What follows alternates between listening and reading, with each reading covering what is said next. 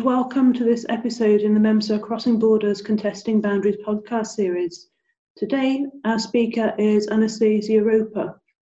She holds a PhD in Arthurian Literature from Bangor University, Gwynedd, and MA in English Literature from the University of Latvia.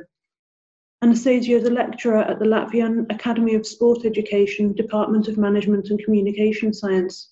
She has presented at international conferences and published articles on medieval and modern Arthurian literature, aspects of the history of medieval Livonia, on medieval animal studies, and on equestrian history.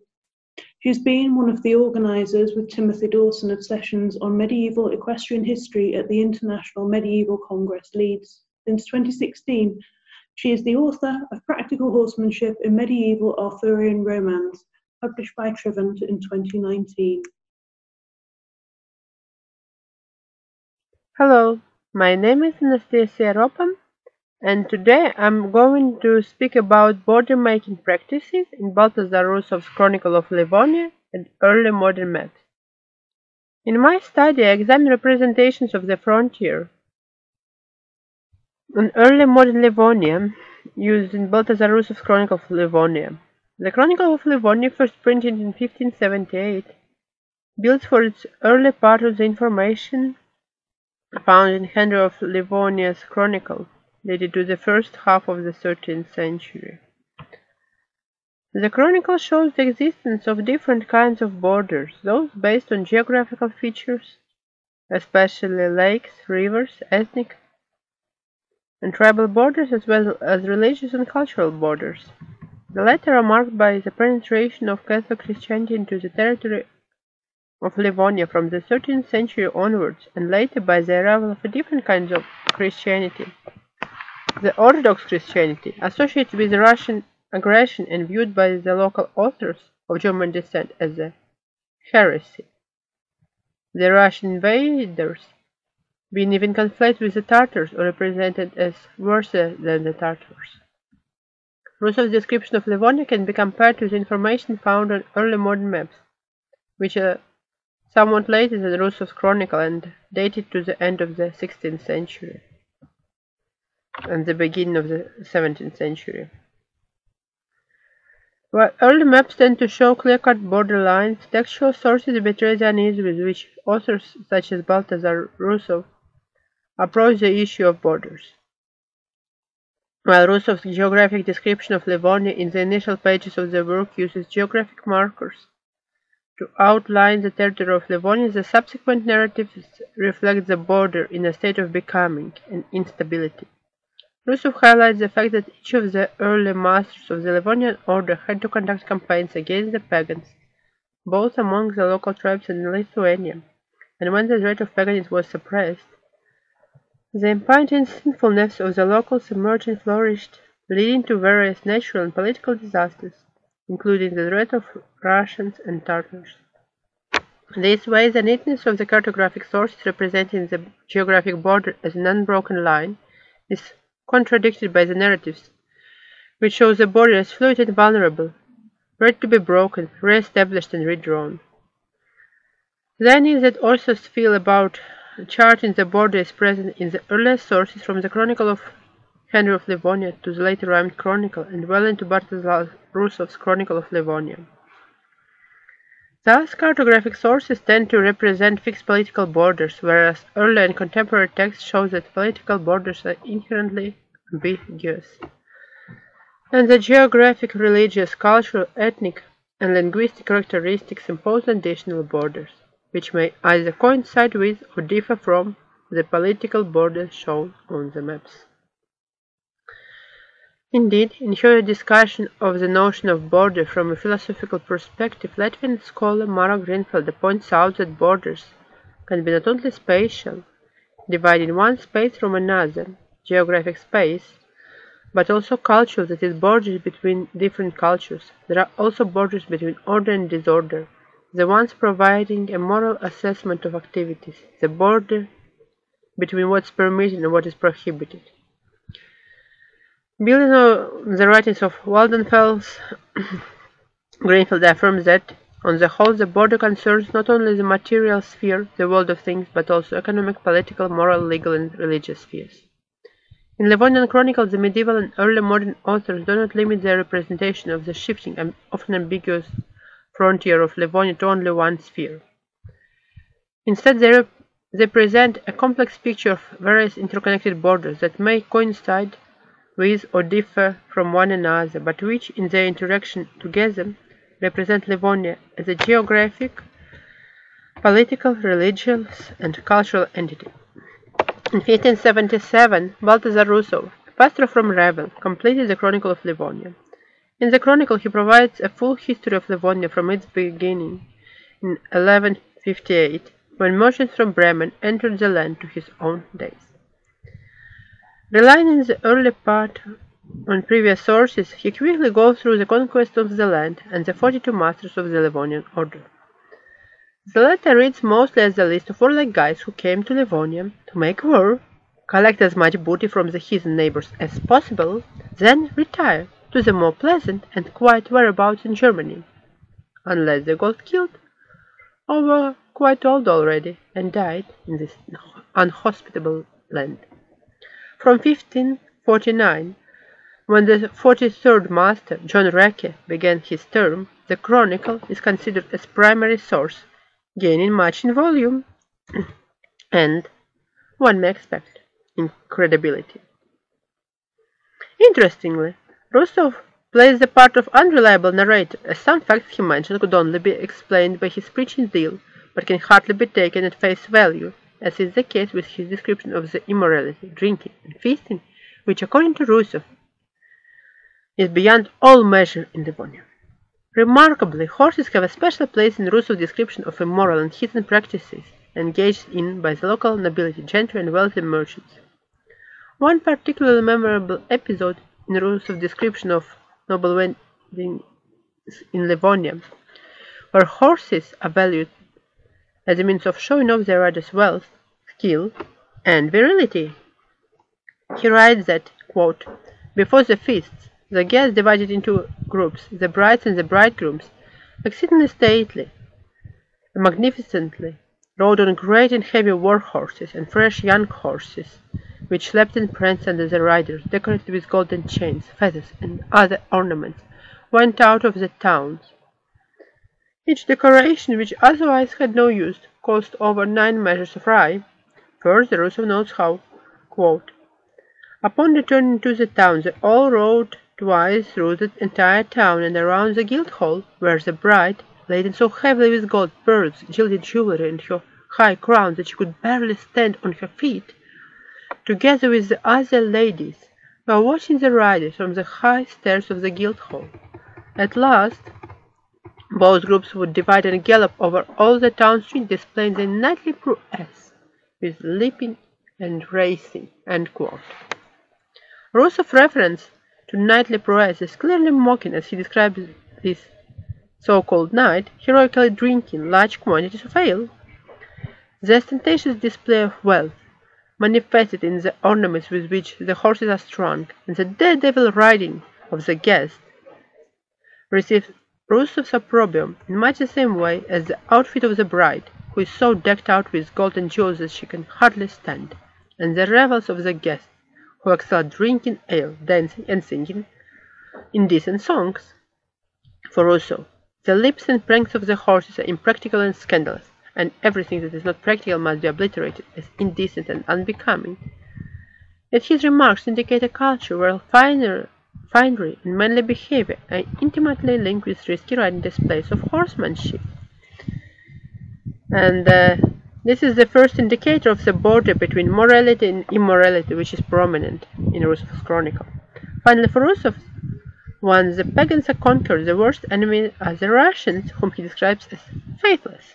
In the introduction to the chronicle, Rusov bemoans the plight of Livonia and explains that Livonia was given over to the Russians and the Tartars as a divine punishment for the sins of its inhabitants. Quote, all the world and all reasonable Christian folk know from old Livonian stories that the end of the old power and the change, such as the fall of the landlords, the plundering of castles and cities, is not the work of the Russians at all, but the punishment of the Almighty, who has set the Russians as a weapon. End quote.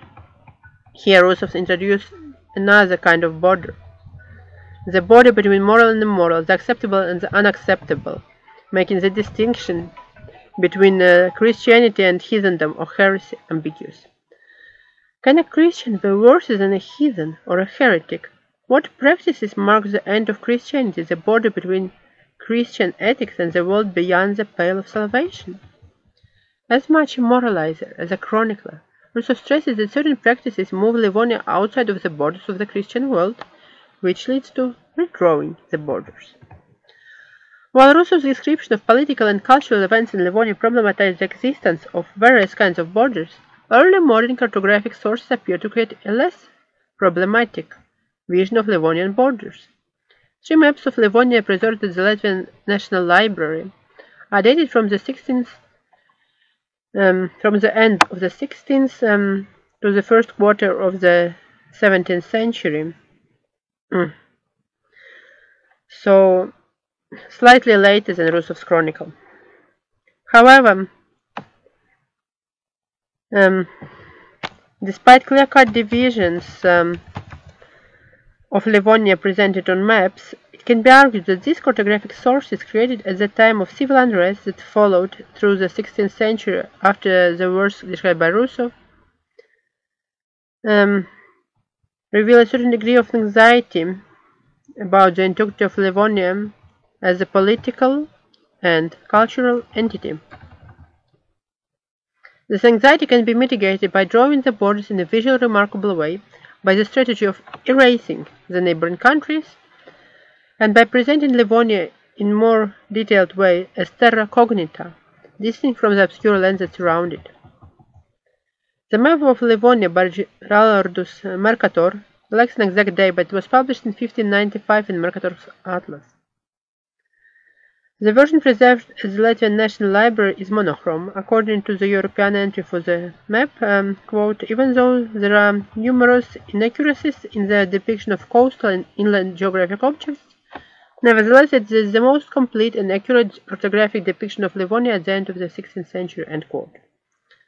Although the borders marked um, on the map are somewhat inaccurate, it shows the Livonian border after the Livonian War described by Rusov, marking also two regions of the modern republic, uh, Kurzeme, Kurland Kuronia, and Zemgale, Semigalen. Despite some inaccuracies, especially concerning the shape of the coastline, the principal towns are marked with considerable precision. Thus, overlaying Mercator's map over the modern map of Latvia, we can identify not only Riga but also the cities of Ventspils, Vindau, and Wenden, Cesis, which are very close on the modern map and on the historical one. Mercator's original monochrome map shows the border by a single narrow line, but the map included in um, Hondius's Atlas, published in Amsterdam in um, 1619 and reprinted in 1628, marks the borders in color, using red for the Livonian border. The reprint of 1628 has the border marked in yellow with the principal towns in red and the woods colored in green. Remarkably, Livonia apparently has fewer large uh, wooded areas as compared to Russia, Pars Moscovia, and Lithuania, Pars Lithuania, with the latter seeming to have most of its forested area clustered around the Livonian border. A similar approach is evident in the 1588 map attributed to John um, Portantio and Abraham Ortelius, which again outlines the Livonian border with bold yellow lines. For the neighboring country of Russia, the space is filled with the text, with very few objects marked, apart from the wooded area. Interestingly, the sea space features a ship and a kind of sea monster, which could perhaps be related to local legends or represent a projection of the viewer's expectations of this remote region. This map is also less precise than Mercator's, as it fails to show the regions of Kuronia and Semigale, even though such important towns as Wenden, Cesis, and Duniborg, Daugavpils today, are marked with considerable precision. In general, the maps show the borders as stable, fixed, whereas the border as understood in this study is the subject of redrawing and negotiation, A good example of redrawing the borders appears in Rusov's description of the aggression on Livonia by Ivan the Terrible, who takes Narva, which causes the redrawing of borders between Livonia and Russia. Again, this section of redrawing the borders made by Rusov at the beginning of the chronicle destabilizes um, the impression given um, earlier, where Rusov draws a verbal map of Livonia with fixed borders marked by unambiguous, um, immovable geographic markers, including um, rivers and lakes. First, he provides the special measurements. Quote, Livonia is nearly 120 miles long, counting from Narva to Memel. Its width is 40 miles, and outlines the territorial divisions within Livonia, naming principal towns and castles.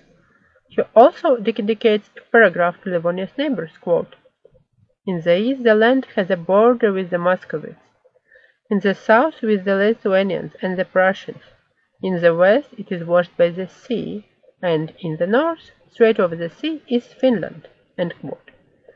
Here the minute attention with which Rufus Rusov describes uh, the Livonian administrative and geographic landscape is contrasted with the rather sketchy mention of Livonia's neighbors, a strategy which is much the same um, as in Abraham Ortelius's uh, 1616 map.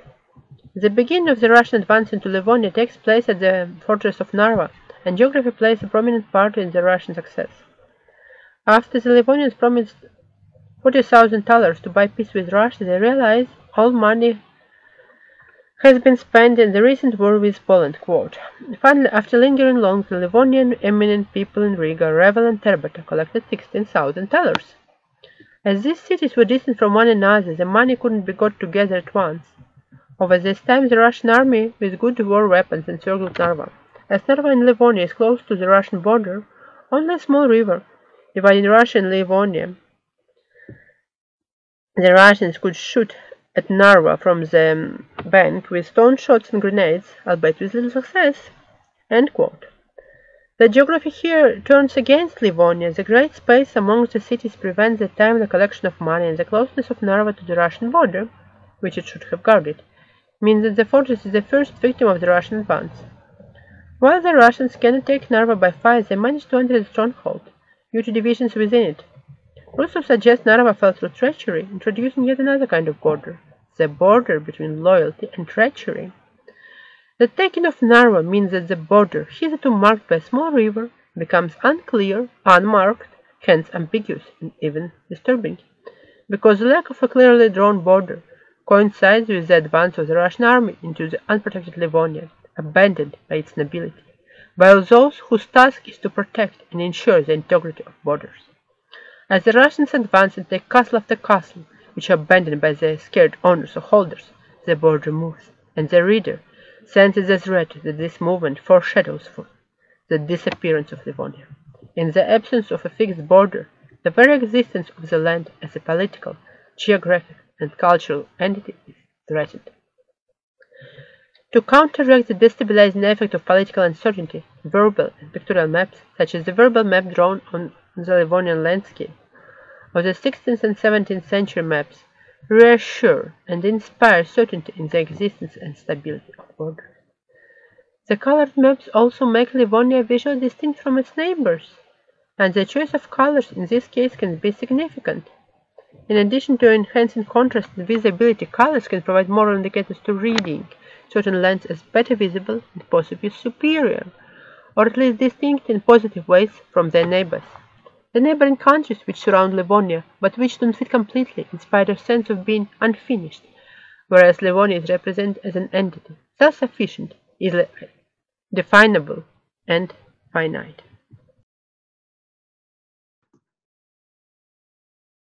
Hello again. I am here with Anastasia. Thank you so much for your paper found it really interesting, um, and especially the ways in which it raises problems between the idea of narratives and cartographic sources. Um, would you like to sort of explain why the problems arise with that a little bit before we go into maybe some questions? Yeah, well, the problem is that, uh, of course, in a narrative, you don't have these straight lines. If we look at the earlier sources, uh, the Livonian Rhyme Chronicle, it just uh, gives very vague directions about these tribes live in, in this land, these tribes live in other land. If you have a map, then you need to draw these borders. Mm-hmm. And uh, Rusov, uh, at the beginning of uh, Livonian Chronicle, he gives a geographic description of Livonia, where some of the borders they um, coincide with rivers, with uh, features of natural landscape. But um, in, in other places, it's not very clear where the border lies. And of course, as you read further, you see this border being renegotiated all the time, mm-hmm. as it was a time of uh, wars in Livonia. The uh, Swedish came and the Russians came and the Polish uh, came, and it was very much in a flux. Um, I guess a lot of changes. Borders were clear, but uh, it's you see this process of renegotiation. All the war with uh, Russia and the, with Ivan the Terrible started over the issue whether Livonia, there was a pretext that Livonia should be um, should pay tribute to Moscow, mm-hmm. and, the, and, it was based on the fact that some lands of the bishopric of uh, Terbata, um, they well they were lying on the border with Russia, and uh, sometimes the bishop were paying like nominal fee for these lands. There were very mm-hmm. small plots of land, but already this raises this question, and it led it was a pretext which of, which was used for a very big war. Mm-hmm. So, in terms of paying tribute, that would be a, mainly a financial tribute, or would there be a kind of a, a sort of uh, a, a, kind of acceptance? It was, uh, these lands were used uh, to for beekeeping, so it right. would have been uh, the products actually.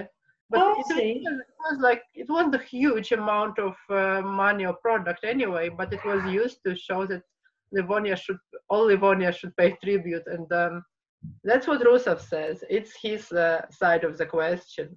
Uh-huh. and uh, in maps you would see borders as uh, unproblematic. Well, you have to draw the line. There is no possibility to renegotiate sorry um, one of the questions I'd like to ask you is that you mentioned that horses were used as a means to demonstrate wealth or skill or virility on those yeah. borders. And I wondered if there are any records of training regimes or processes associated with this in Livonia at this time that you're aware of. Uh, for Livonia, we don't have this kind of uh, horsemanship manuals, but um, of course, the Livonian nobles, uh, they would be familiar with the German culture where they have lots of manuals for horse training. Was a kind of thing the nobility would do. And Rusov mentioned that the better families of Livonia, they would send their children uh, for a year of study in, in Germany because oh. otherwise they grow up useless. yes, these uh, better children of nobles would know, would be aware of uh, all the processes which were going on in Germany. Ah, so, so kind of the tradition of dressage.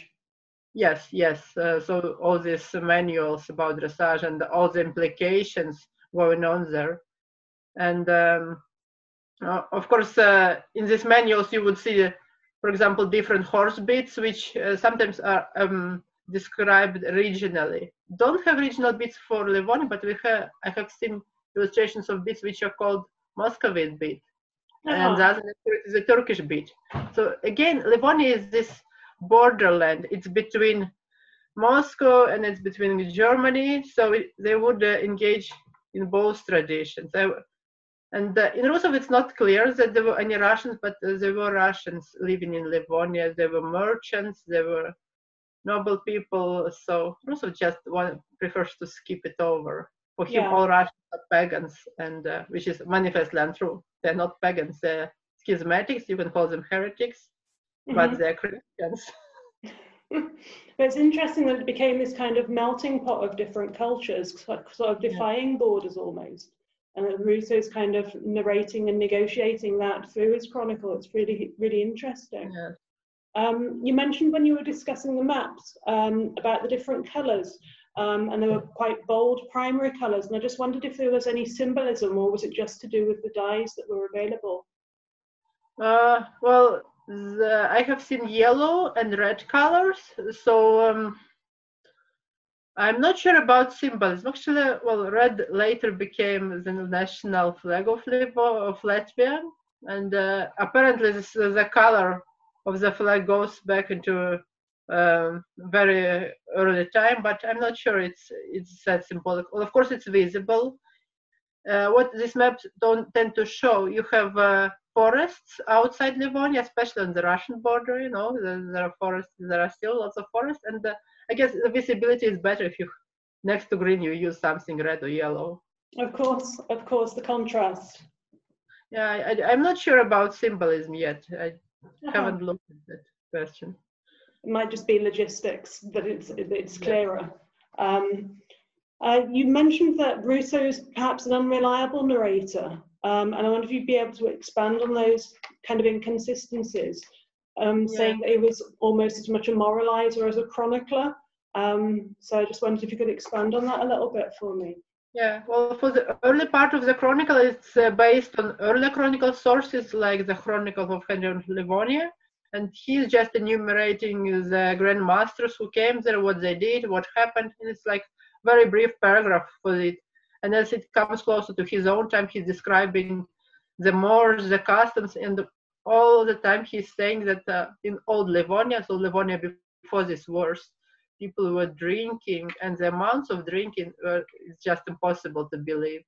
He's saying like, oh yeah, they did drink so much uh, they drink from morning till evening. They could, didn't export any barley because it was used all for brewing ale, and the amounts he gave uh, 16 measures a year. Uh, if you know ale brewing process, you don't need much barley to brew it. You need a very small amount as mm-hmm. a starter. So the amount of drink it would be like physically impossible. You cannot consume as much liquid as he suggests. And uh, it's clear that he is exaggerating, but he's repeating these stereotypes all the time and about the fornication that was going on. Like the grandmasters were fornicating with uh, prostitutes and with married women all the time. And uh, it's it's unbelievable. And he wants us to believe that, but um, it's it's clear that he's exaggerating. There are pages and pages devoted devoted to descriptions of these mores. The description of the wedding where the bride cannot stand because of all the gold and precious uh, precious jewels she is wearing, um, and um, all the um, sort of um, expense that goes into hosting these weddings, also for bourgeois people. It's just impossible. It's, it's impossible uh-huh. to believe. But, but he's saying that, uh, of course, he was a Lutheran, and he thinks that these are these Catholic Moors which were bad, which encourage this um, all these unchristian unchristian behaviors, and then the Russians are um, the flail of God, the punishment of God. God sent us uh, sent us pagans, he says, Tartars and pagans. So Russians are same as Tartars, apparently. So it's almost like the Russians are sent to sort of put right the excess of the culture that's there. Yes, yes he stressed that Livonia was very rich and it was exporting uh, lots of grain, wheat, and oats, but as, he, as I mentioned, didn't export any barley. It was all used for brewing ale, and uh, yeah, that kind of thing. But um, yeah, so there are uh, descriptions of historical events, of historical negotiations which were taking place during the war, and then in between there are pages devoted to explaining how bad the mores were and how much people drank and everything that was going on. That they were not interested in God. He described in some festivals, and some of this information is very factual, mm-hmm. and that is just elaborating on how much they drank and the indecent songs that were sung there. Unfortunately, it doesn't give any quotes from songs. I would love to read more about it. Sounds like you quite enjoyed placing criticism then. Yes, yes. Well, that was uh, probably the purpose of his book. It's more more uh, of a pamphlet. Well, it's it's a chronicle because it gives all events, and apparently he wants us to believe that it is these events which happened. And uh, well, we have no reason to say that he's uh, he's changing anything factually, but the interpretation he gives of the history is, is very much influenced by his views, his mm-hmm. religious mm-hmm. views. Uh huh. Um, you mentioned also that the, the cartography exposes expresses borders as kind of fixed politically, and then Yes. Rusov's narrative suggests that they're undergoing negotiation. And what do you think? And I know we've touched a little bit on it before, but what do you think that sort of suggests about the differences between visual depiction and narratology through chronicle? Yeah, so it's it's very hard to depict a, fluctuating border on a map. It's impossible, I guess, because uh, uh, these maps uh, they show Livonia and they need this clear border around the state.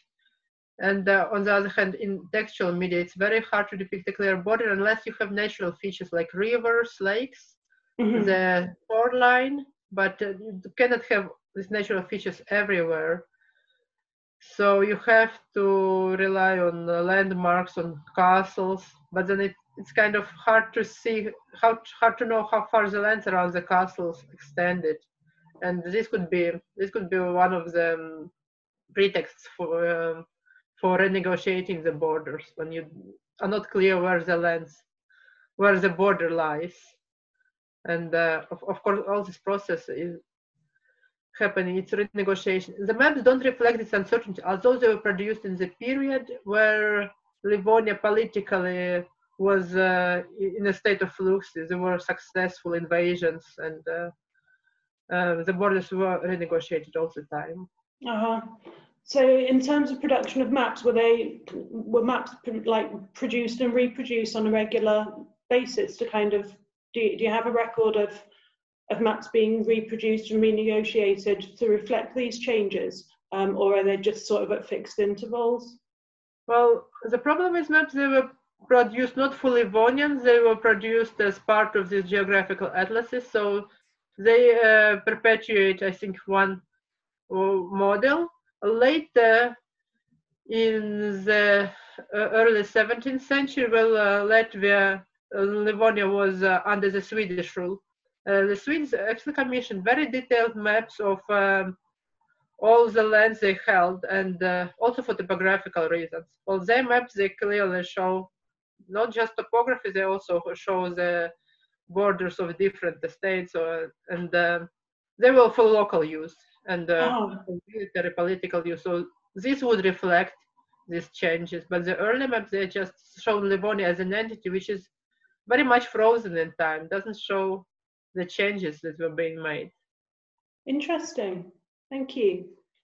Um, I'm intrigued by you mention um, the when you're talking about the bridal ceremonies, you um, talked about the description of the indecent songs that we used, and I wonder is Rusov condemning this kind of aggressive masculinity? Is that part of his condemnation? Do you think?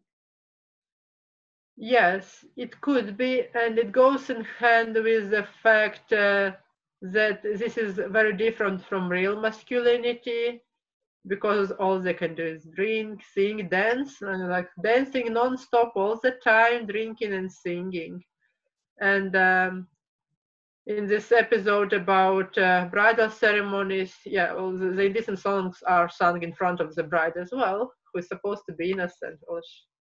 Um, and um, later, when uh, this um, uh, military aggression begins and uh, Livonia has to master armies, turns out that um, the noblemen living in the countryside, so the uh, lords of these small manors are utterly unprepared Uh-huh. because masculinity was just bragging about being male and they don't have appropriate armor and they have to master armies uh, against the, the invaded Russians. They just send what he says, uh, like young uh, horse grooms and uh, like old uh, low-paid servants there who are putting on rusty mails and uh, who are not very good riders and they just come, they go, and they don't find any Russians, so they return very victoriously home.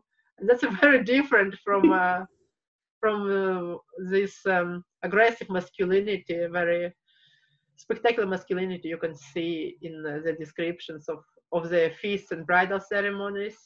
There, are also descriptions of different like feasts. There is a local tradition of uh, the Count of May, fair, where, um, well, as the name suggests, it's in May, and they are shooting from crossbows and from bows into a bird. It's one of the contests. So apparently, it's like again showing some of this of some of these skills associated with masculinity with warrior. But uh, I, again, uh, after that, all they do is drink and sing. so a sort of celebration, perhaps. yes, lots of celebration. Interesting, this tradition was recently revived in Riga, um, but less, less drinking. I haven't noticed that much drinking. It, it was, it's like a cultural event in Riga. It's a cultural festival. The mm-hmm. tradition didn't survive from the Middle Ages uh, or from the 16th century, but was revived some 10 years ago, 15 years ago. Mm-hmm. very successful. There are different contests, so it's it's done in the spirit, not historically accurate, but in the spirit of this celebratory mode.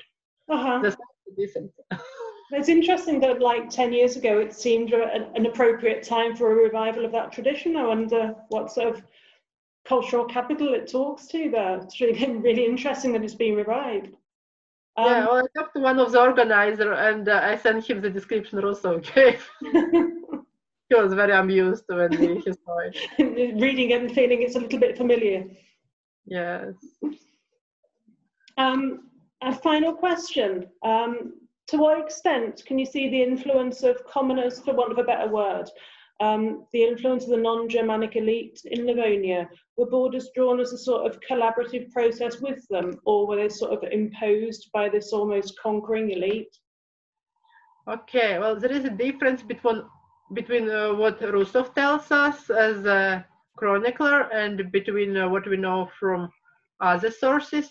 So for Rusov, when he mentions non-German, there is this word for non-German people.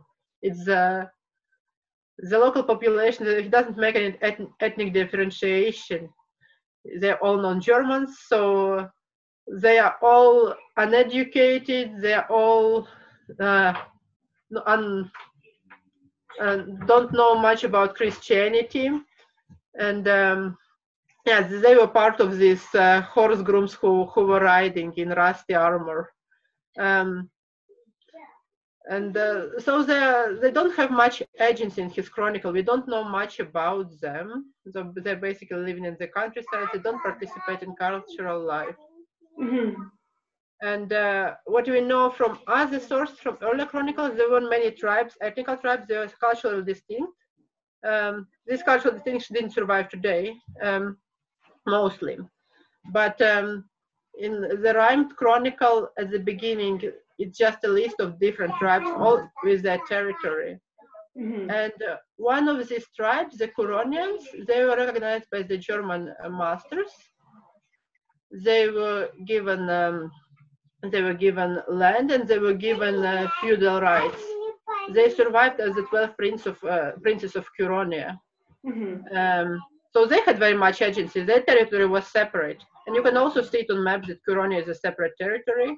Mm-hmm. Uh, it, it was even separate as the Duchy of Curonia. Um, it, it, it, for a short while, it was even uh, um, an independent state, the Duchy of Curonia and it survived in the Russian Empire. The Duchy of Curonia was a territorial unit and it had uh, more rights than others.